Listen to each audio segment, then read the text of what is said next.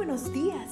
Gracias por estar con nosotros en este bendecido día. Ven y juntos aprendamos y realicemos el estudio de nuestro matinal titulado Nuestro maravilloso Dios.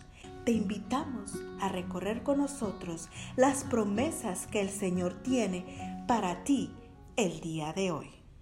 Muy bienvenido a nuestro devocional para hoy, 24 de febrero, titulado ¿Qué te gustaría que se dijera de ti?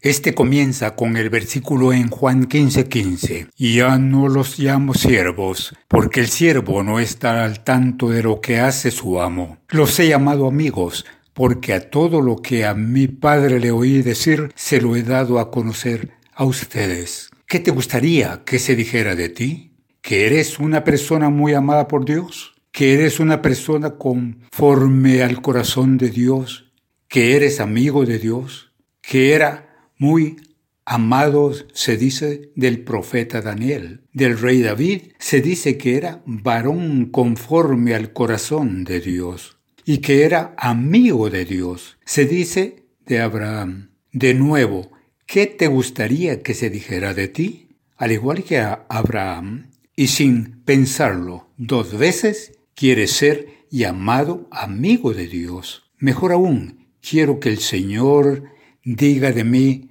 lo que en una ocasión dije de Abraham. Pero tú, Israel, siervo mío eres. Tú, Jacob, a quien yo escogí, descendencia de Abraham, mi amigo. Dice, mi amigo, ¿puede haber mayor honor que este? Que el soberano el soberano de todo el universo diga de ti, de mí, es mi amigo, mi amiga.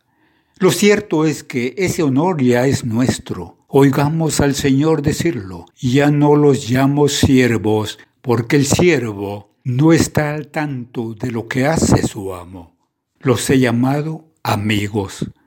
Lo que el Señor está diciendo aquí es algo así. Aunque yo soy el Señor, y el maestro no tienen que relacionarse conmigo como siervos que temen a su amo. Pueden hacerlo como amigos que me aman, porque ustedes ya son muy amados. ¿No es esto maravilloso?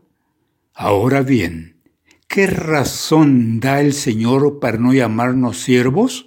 Porque el siervo no está al tanto de lo que hace su amo.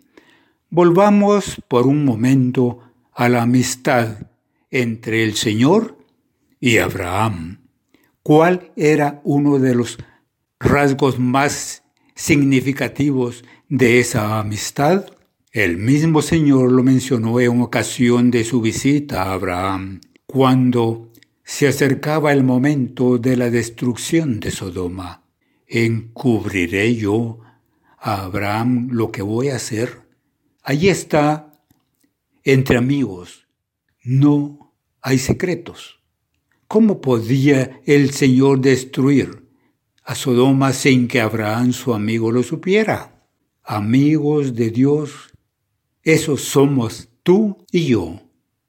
Como prueba de esa amistad, Él nos dio a conocer todo lo que oyó decir al Padre y más importante aún, dio su vida por nosotros. ¿Qué más se puede pedir? No sé qué viste en mi bendito Jesús para decidir, para que decidiera ser mi mejor amigo mientras yo viva. Le haré honor a esa amistad. Y cuando vengas a buscarme, será para mí el mayor de los honores alabar tu precioso nombre por toda la eternidad. Oremos. Nuestro buen Dios y Padre, alabado y glorificado sea tu nombre, porque al empezar este nuevo día, tú nos permites meditar en tu palabra.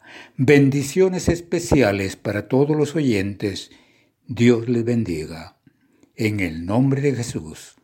Amén. Es un privilegio que sigas acompañándonos cada día.